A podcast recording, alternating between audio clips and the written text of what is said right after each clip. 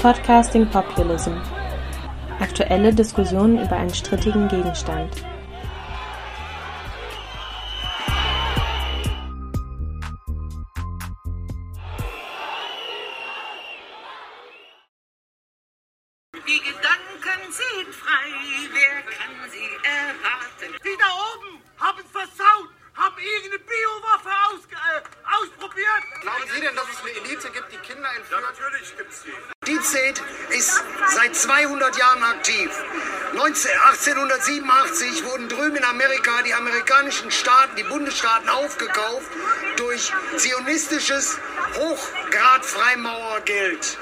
Ist, wir haben euch, nicht nur ihr habt diese Kameras, die Dinger, die sind heute sogar sendefähig. Wir haben eure ganzen Fressen auf Film.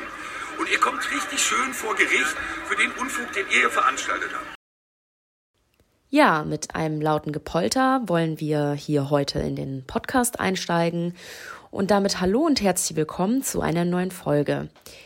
Diesmal von und mit Aline Ross, Janne Thiel und Hella Rabin. Das war gerade eine Reihe von O-Tönen aus einem Best-of-Hygienedemos des Spiegel TVs und wie Sie hören konnten, ging es um Weltverschwörung, die Macht der Eliten und Freiheit. Inwiefern wir uns heute mit genau diesen Themen beschäftigen werden, dafür geben Aline und Janne uns jetzt erstmal eine inhaltliche Einleitung und danach dürfen wir unseren heutigen Gast, Verena Stern, in unserem virtuellen Studio begrüßen. Danke, Hella, und ein herzliches Hallo auch von meiner Seite. Ja, wenn man diese Stimmen aus dem Spiegel Best of hört, dann fragt man sich ja schon, was war da letztes Jahr auf der Straße los, seit Beginn der Corona-Pandemie? Darum geht es bei uns heute um die lautstarken Proteste gegen die Maßnahmen der Bundesregierung, mit denen die Pandemie eingedämmt werden sollte. Und um die Fragen, wer läuft oder lief da mit? Weshalb und wie kommt es dazu? Und natürlich, was hat das mit Populismus zu tun? Da es zuletzt etwas ruhiger um diese, nennen wir sie mal Corona-Maßnahmen kritische Bewegung geworden ist, rufe ich uns zunächst in Erinnerung, was diesbezüglich letztes Jahr passiert ist. Die O-Töne, die wir eingangs gehört haben, stammen alle aus dem Spätsommer, der Hochzeit der Proteste. Erwähnenswert sind etwa gleich zwei Demos im August in Berlin mit ca. 30.000 Teilnehmenden, inklusive dieser unsäglichen Stürmung der Treppen vor dem Reichstagsgebäude. Im November kamen in Leipzig noch einmal gut 20.000 Menschen zusammen und im Anschluss kam es zu gewaltsamen Ausschreitungen. In vielen weiteren Städten gab es ebenfalls Aktionen. Und natürlich steht auch die Störaktion im Bundestag damit in Zusammenhang. Als AfD-Abgeordnete am Tag der Abstimmung über das neue Infektionsschutzgesetz mehrere Corona-SkeptikerInnen in den Bundestag eingeladen hatten, welche dann die PolitikerInnen dort bedrängten. Die drei erwähnten Demonstrationen in Berlin und Leipzig wurden von der Querdenken-Initiative veranstaltet, die ursprünglich aus Stuttgart kommt, wobei auch in vielen weiteren Städten Ableger gegründet wurden. Irgendwann war daher nicht mehr von Hygienedemos die Rede, wie eine der ersten Gruppierungen ihre Aktion genannt hatte, sondern von den Querdenkern oder Querdenkerinnen. Bemerkenswert ist dabei die große Heterogenität, also die Breite der teilnehmenden gesellschaftlichen Gruppen, wie auch eine Studie von einem Team rund um Professor Oliver Nachtwey feststellt, die wir später noch aufgreifen. Und was all diese Gruppen vereint, ist die gemeinsame Zielscheibe, nämlich die Pandemie-Maßnahmen der Regierung, zum Beispiel die Lockdowns oder die Maskenpflicht. Inwiefern die Motivation, auf die Straße zu gehen, aber breiter gefächert ist, das besprechen wir gleich. Zunächst übergebe ich aber an Janne für einige begriffliche Überlegungen. Danke, Aline, und auch von mir nochmal ein Hallo an alle ZuhörerInnen. Bevor wir mit dem Interview mit Verena Stern beginnen, möchten wir im Vorfeld noch zwei Begriffe klären, die in dieser Podcast-Folge thematisiert werden. Aline hat ja eben gerade schon von der Heterogenität der teilnehmenden Gruppen bei den Corona-Demos gesprochen. Und ein Merkmal von Corona-Demos ist ja auch unter anderem die Dar- und zur Schaustellung populistischer Themen. Und insbesondere werden diese Demos ja von Rechten als Bühne genutzt, um populistische Aussagen publik zu machen. Im Allgemeinen ist mit Populismus eine rückwärtsgewandte Reaktion gemeint, die sich auf Grundlage von Entfremdung durch das politische System entwickelt und sie sich in Form einer Bewegung darstellt.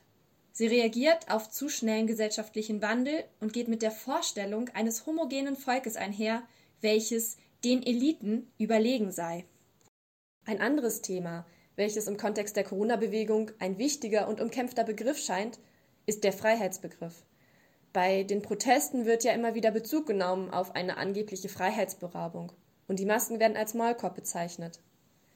Verena Stern, die wir gleich hören, einen Fokus darauf gelegt und nachgezeichnet, wie mithilfe der Idee einer unantastbaren persönlichen Freiheit die Maßnahmen der Regierung einen unzulässigen Eingriff darstellen würde. Diese Idee der persönlichen Freiheit fungiere hier als Mobilisierungsscharnier der verschiedenen Gruppen. Andere Stimmen, wie Wendy Brown oder Isolde Karim, stellen einen Bezug zum Neoliberalismus der letzten Jahrzehnte her. Wendy Brown stellte in einem Buchbeitrag von 2018 bereits die Frage, wie Freiheit eine Bezugsgröße in autoritären, antidemokratischen Kreisen werden konnte. Die Grundlage sieht sie in der Idee der Gesellschaft, die dem Neoliberalismus zugrunde liegt. Dass es eine Gesellschaft als soziale Entität gar nicht gäbe, sondern nur die Individuen. Dazu ein Misstrauen gegenüber dem Staat, der lediglich die Rahmenbedingungen eines freien Marktes bieten soll. Freiheit hat hier dann keinen politischen Wert mehr, sondern, wie Wendy Brown das schreibt, werde vollständig mit dem Erreichen privater Ziele gleichgesetzt. Und damit gebe ich ab zu Hella, die unsere heutige Interviewpartnerin vorstellt. Ja, danke euch für diesen Input. Mit diesem Wissen nun im Hintergrund freue ich mich sehr, unseren Interviewgast vorstellen zu dürfen. Bei uns heute zugeschaltet ist die Politikwissenschaftlerin und Soziologin Verena Stern von der Uni Bielefeld. Sie forscht und publiziert über Themen wie Flucht, Migration und zivilgesellschaftliches Handeln. Und im kommenden Sommersemester wird sie ein Seminar zu rechten Bewegungen leiten. Besonders interessant äh, für unsere Folge heute ist einer von ihr kürzlich im Forschungsjournal Soziale Bewegung veröffentlichter Artikel, denn in diesem versucht Verena Stern, die Frames herauszuarbeiten, die beeinflussen, dass solch ein breites Spektrum an Menschen bei den Corona-Demos Seite an Seite demonstrieren. Schön, dass Sie heute bei uns sind. Hallo, Frau Stern. Hallo, vielen Dank für die Einladung. Ja, in unserer Einleitung war ja die Rede von der Heterogenität der Personengruppen bei den Corona-Demos. Wir haben da die betroffenen Selbstständigen, EsoterikerInnen, aber eben auch die Rechtsradikalen. Und inzwischen dauert die Pandemie ja schon ein Jahr an, inklusive der Proteste gegen die Maßnahmen der Bundesregierung. Und hat denn nun diese Bandbreite an teilnehmenden Gruppen inzwischen abgenommen? Und wenn ja, welches politische Spektrum dominiert dann jetzt? Also es gibt noch sehr wenige empirische Erhebungen dazu. Das heißt, ähm, meine Antwort beruht hier auf Einschätzungen. Insofern würde ich behaupten, dass sich die, die Zusammensetzung möglicherweise ein wenig verändert hat, aber wir sehen hier immer noch verschiedene Gruppierungen, verschiedene Milieus, die gemeinsam auftreten. Und es ist auch immer noch klar, in welche Richtung die Reise geht sozusagen. Das heißt, wir sehen immer noch ähnliche rechte Slogans, ähm, extrem rechte Slogans teilweise und ein Auftreten in diese Richtung. Meiner Meinung nach hat sich das nicht enorm verändert in dem Sinn, dass die Rechte, die extreme Rechte von Anfang an dabei war oder versucht hat, den Fuß in die Tür zu bekommen. Hier gibt es aber auch unterschiedliche Auffassungen, ob eher ähm, die extreme Rechte versucht, das an sich zu reißen und für sich zu gewinnen oder ob, ob diese AkteurInnen von vornherein dabei waren. Dennoch glaube ich, dass die verschiedensten Milieus in unterschiedlicher Zusammensetzung von Beginn an eigentlich vertreten waren und auch von Beginn an klar gewesen sein hätte können für Menschen, die dort dabei sind, was die Inhalte sind, die dort auch transportiert werden. Nicht, dass das alle automatisch teilen, aber dass sehr wohl klar ist, welche Leute hier auch dabei sind und mit wem man hier das Forum teilt. Ja, das ist ja ganz interessant, dass Sie das auch nochmal betonen, dass da ganz verschiedene dabei sind, aber gleichzeitig auch irgendwie eine ja, Dominanz oder auf jeden Fall, ja, dass auch rechte Gruppen mit dabei sind. Ähm, wir haben ja am Anfang die O-Tone aus dem Sommer gehört. Da waren ja teilweise bis zu 30.000 Menschen zusammen äh, auf der Straße. Und welche verbindenden Elemente gibt es nun, die wirklich diese Masse auch dann an damals unterschiedlichen Menschen gemeinsam auf die Straße bringen? Also meiner Meinung nach waren eben ganz klar diese Einschränkungen aufgrund ähm, der Pandemie ähm, der, der grundlegende gemeinsame Nenner. Und hier möchte ich betonen, dass es eben ganz klar ist, dass man, wenn Grundrechte in Frage gestellt werden oder, oder zur Debatte stehen sozusagen, ähm, dass hier ganz klar ein Auge drauf geworfen werden muss, dass man hier kritisch agiert.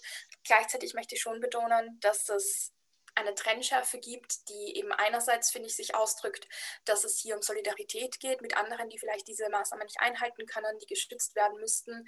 Und andererseits eben, was ich vorhin erwähnt hatte, wenn hier NS-Symbole oder Anspielungen genutzt werden. Ich kann mich noch erinnern an diesen sogenannten Judenstern, wo ungeimpft drauf stand, dann sind das ganz klare Ausdrücke, die jetzt an einem kritischen Auge vorbeigehen. Und was man hier eindeutig sieht, ist eben dieses rechtspopulistische Element eines Volks, das gegen die Elite kämpft. Ein Volk, das von Repressionen betroffen ist, das unterdrückt wird, aber langsam, und das wird auch immer wieder zitiert, langsam aufwacht und erkennt, was die eigentliche Wahrheit ist, die dem Volk vorenthalten wurde von der Elite, von den Regierungen.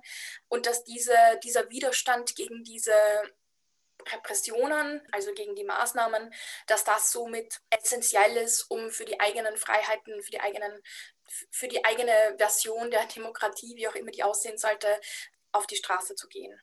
Und hier sieht man auch, dass es ähm, ganz interessant ist, was denn, wenn die Leute befragt werden, was denn die Alternativen wären zu der Kritik an, am System BRD zum Beispiel, an, am System der aktuellen Demokratie und wo es unterschiedliche O-Töne gibt, dass der Kaiser wäre doch wieder eine gute Alternative. Mhm. Genau, also hier gibt es unterschiedliche Annahmen, aber äh, die Kritik an der, an der Elite, wie sie formuliert wird, ist, glaube ich, ein grundsätzliches Element, ein rechtspopulistisches. Und das ist eben ganz klar verbunden mit der persönlichen Freiheit.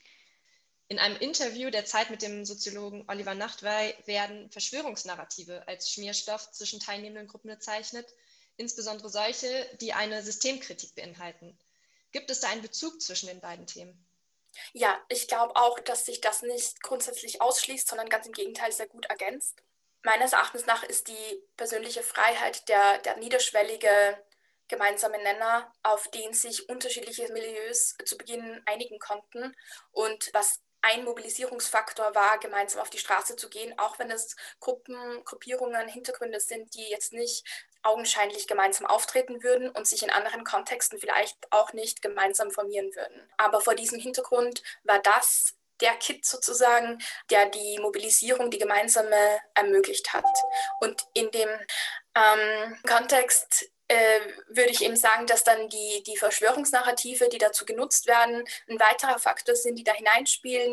Diese Erzählungen sind eben tatsächlich etwas, was, glaube ich, diese Gemeinschaften, diese Mobilisierungen zusammenhält, aufrechterhält, weiterhin mobilisiert.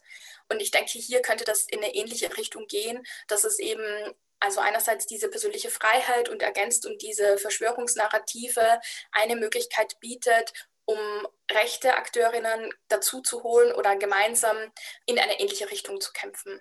Das kennen wir auch als Strategie der extremen Rechten, dass hier beschlossen wurde, man geht nicht nur in die Parlamente, man geht auch auf die Straße, man versucht den Diskurs in eine rechte Richtung zu schieben und man versucht auch die sogenannte Mitte zu erreichen. Und wir sehen das auch in den Mitte- und Autoritarismusstudien, dass diese Parameter gegeben sind. Also das heißt, dass hier sehr wohl schon ein gewisses Gedankengut, das äh, rassistisch oder antisemitisch ist, dass hier gewisse Themen sehr wohl schon in der Bevölkerung auftauchen. Das heißt, das kommt meines Erachtens auch nicht von ungefähr, dass man sich hier zusammentun kann und dass es hier keine groben Differenzen gibt, die das verunmöglichen würden.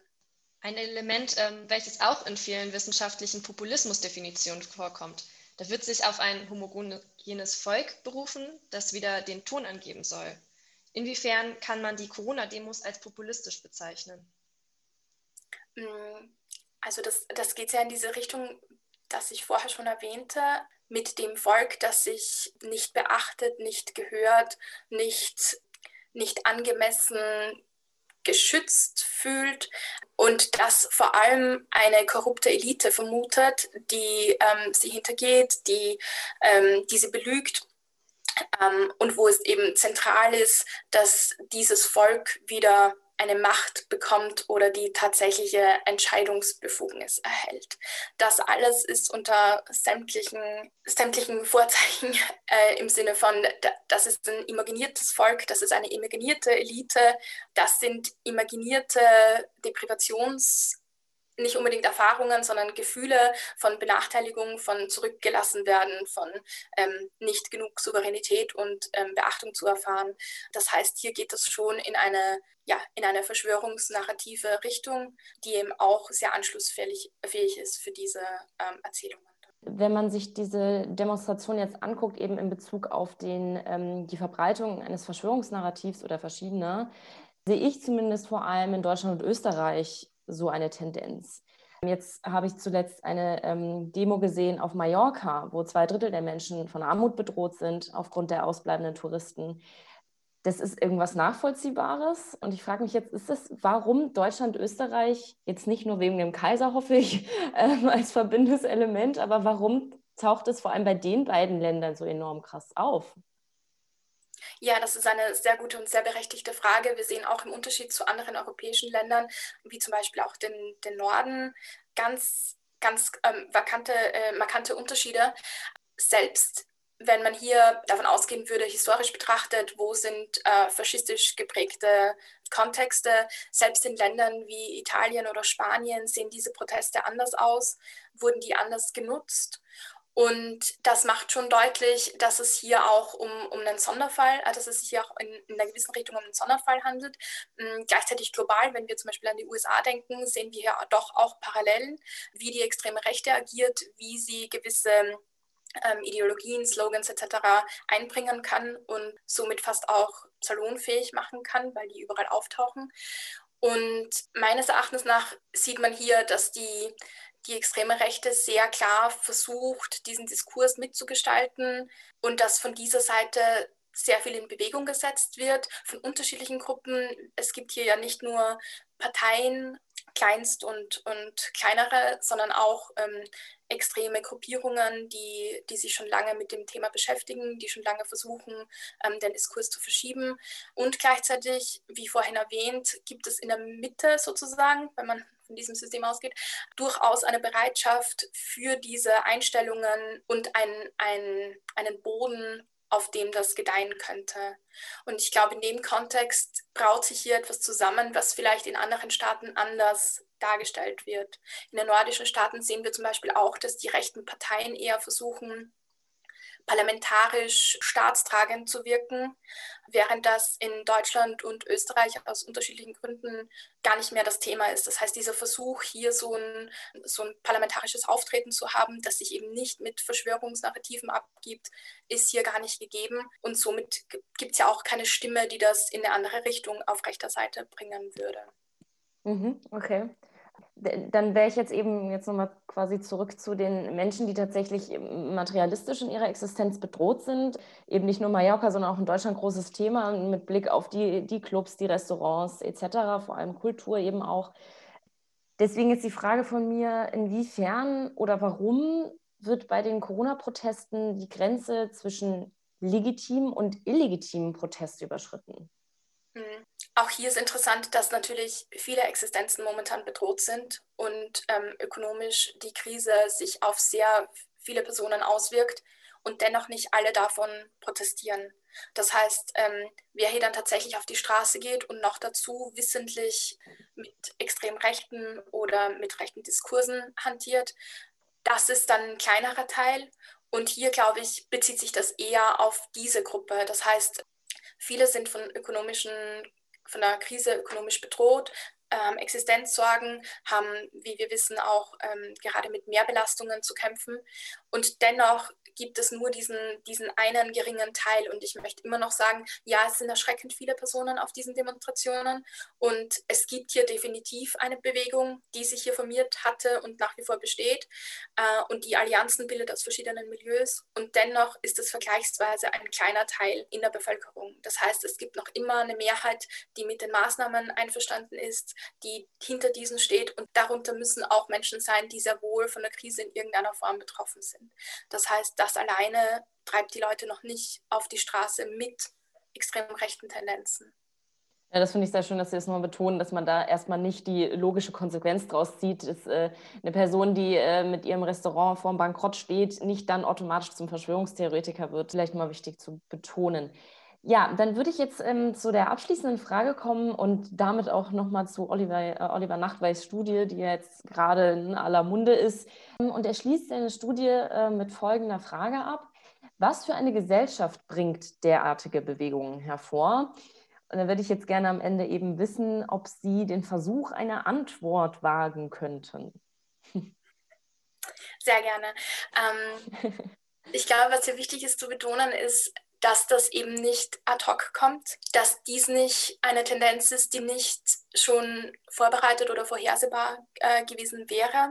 Also überraschend ist ganz sicher die Pandemie für uns alle gekommen, aber dass sich hier damit eine Gelegenheit bietet, um sämtliche unterschiedliche Milieus zusammenzubringen, das liegt ganz sicher auch daran, dass wir hier schon Tendenzen sehen, die die teilweise extreme Rechte oder die Rechte äh, vorangetrieben haben, aber sehr wohl auch in der Bevölkerung, ähm, siehe Autoritarismus und Mitte-Studien, durchaus verankert sind. Und das ist einerseits sehen wir diese Skepsis, die eingebracht wurde gegenüber Wissenschaft, gegenüber Medien, gegenüber Politik und den Aufbau von Alternativen, unter Anführungsstrichen, Realitäten und Expertinnen, wo aberkannt wird, was, was im Mainstream sozusagen berichtet wird und ähm, an Erkenntnissen vorliegt darauf aufbauend und in Verbindung mit Einstellungen, die sehr wohl rassistisch und antisemitisch sind, würde ich sagen, dass sich hier ein ganz guter Nährboden entwickelt hat über längere Zeit, also ganz sicher seit den 2010er Jahren, wo die Möglichkeit für so eine Gelegenheit, um die auszuschöpfen, wie wir sie jetzt vorliegen haben,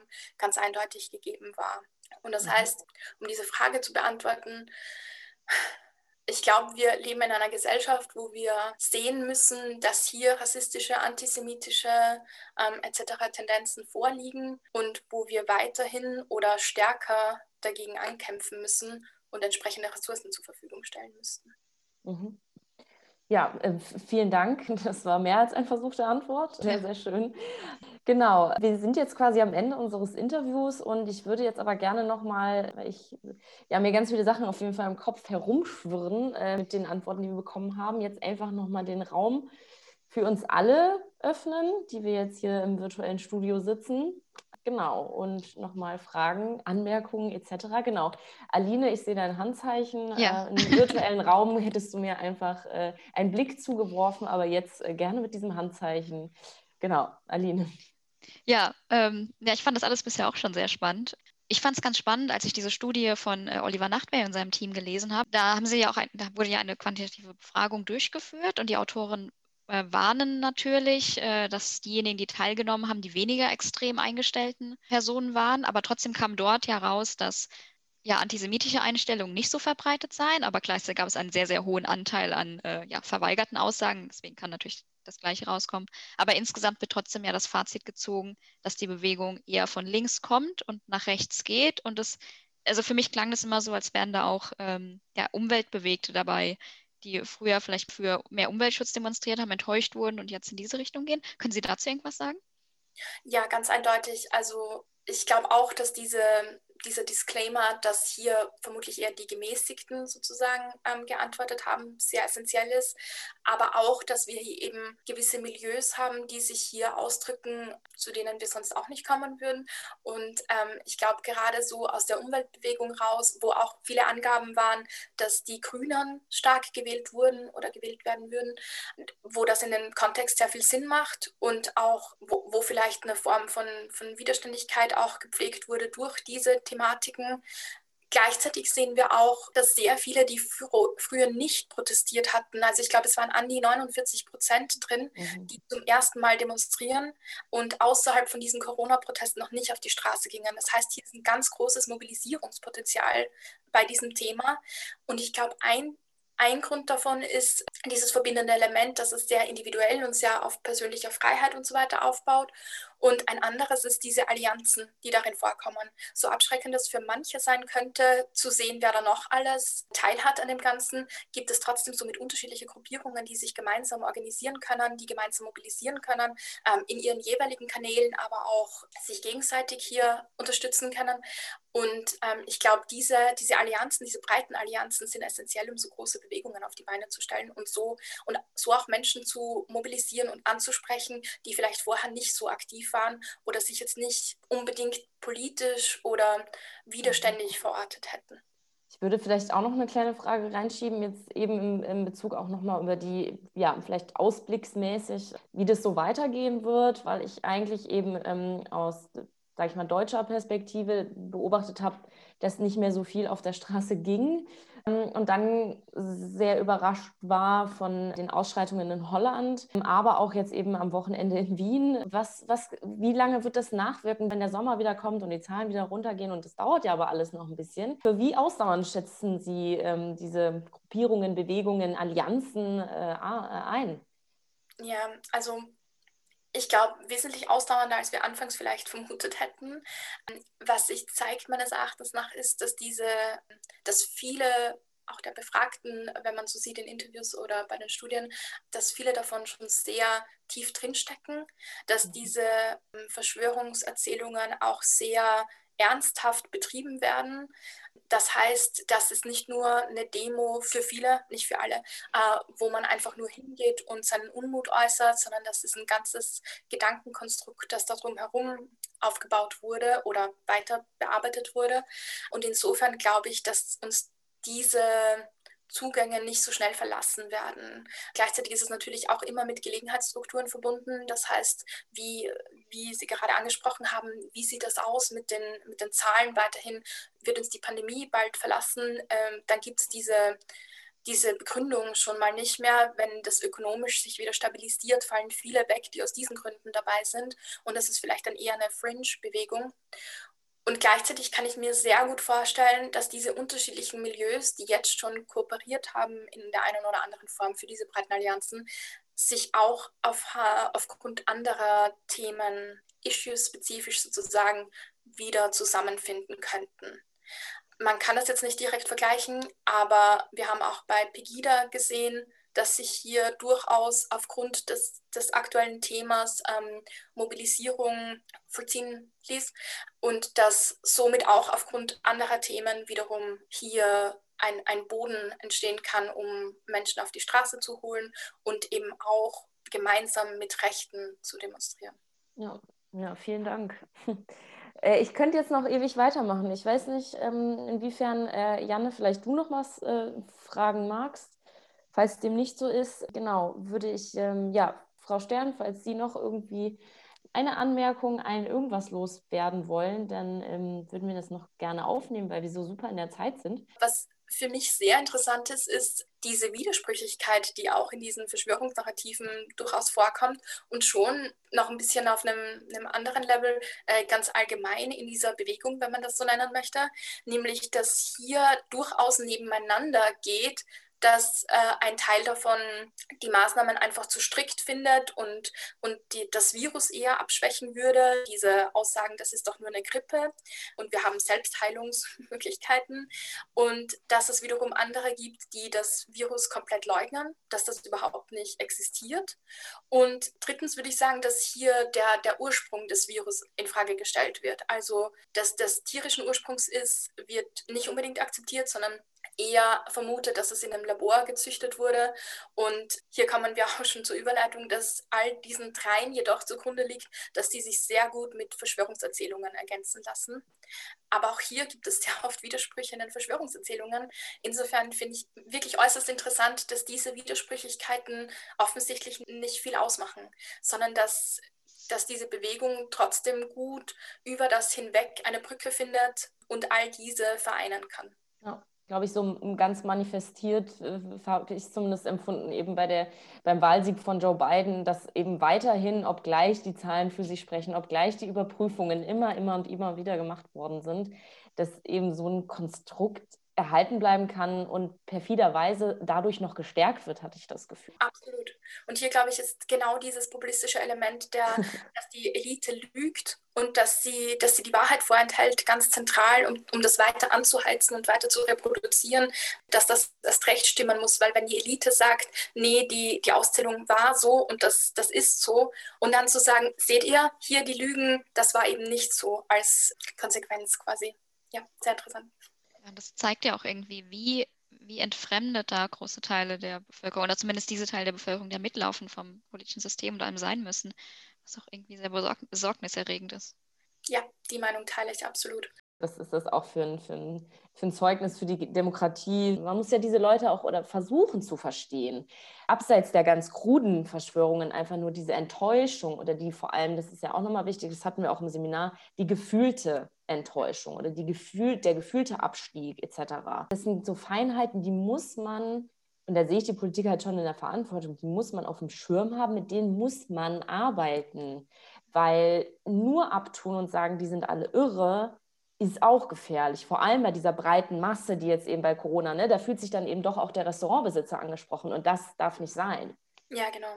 Und ich glaube, hier ist es aber umso wichtiger, vielleicht auch eine Grenze zu ziehen unter denen, wo man das Gefühl hat, man kann noch mit denen reden und diese, diese gefühlten Deprivationserfahrungen oder sonstiges sind auch eine Möglichkeit, ein Ansatzpunkt ähm, zu schauen, was brauchen die Leute, wo fühlen sie sich im Stich gelassen und gleichzeitig klare Kante gegen jene zu zeigen, wo man merkt, okay, da, da ist das so ein bisschen, da ist ein Fringe erreicht, wo man nicht mehr hinkommt. Und ähm, ich persönlich finde auch gut, extrem rechte Parteien im Parlament zu isolieren und zu sagen, nee, wir normalisieren das nicht, wir arbeiten nicht zusammen, wir machen nicht gemeinsame Sache, sondern wir zeigen hier ganz klar, okay, es gibt Grenzen, demokratische Grenzen, legitimierte und begründete Grenzen ähm, und so gesellschaftlichen Umgang zu finden. Das finde ich ein äh, sehr schönes Schlusswort, äh, wenn ich meine zwei Kommilitoninnen so anschaue durch die Kamera.